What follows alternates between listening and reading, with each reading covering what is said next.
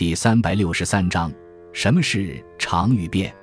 常与变是中国古代哲学中关于法则的恒定性和变化性与执行的原则性和灵活性的命题。孟子《李楼上》记载了孟子与淳于髡的一段著名的对话。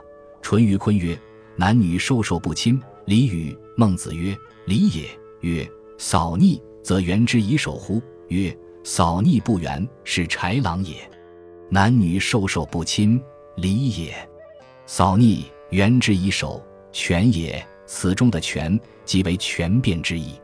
由此可见，孟子虽然严格坚持礼法的原则性。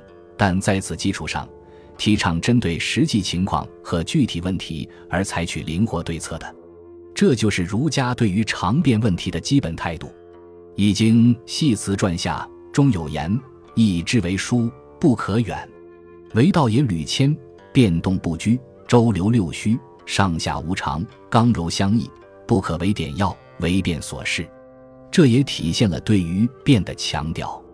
变的思想在社会面临改革之际，更是被领朝者所主张。清末维新变法的核心人物康有为曾说：“盖变者，天道也。天不能有昼而无夜，有寒而无暑。天以善变而能久，火山流金，沧海成田，溧阳成湖；地以善变而能久，人自同幼而壮老，形体颜色气貌，无一不变，无刻不变。”晋城俄罗斯大彼得辩证记叙又说：“法纪积久，必必从生，故无百年不变之法。”上皇帝第六书可见，常是相对的，而变则是永久的。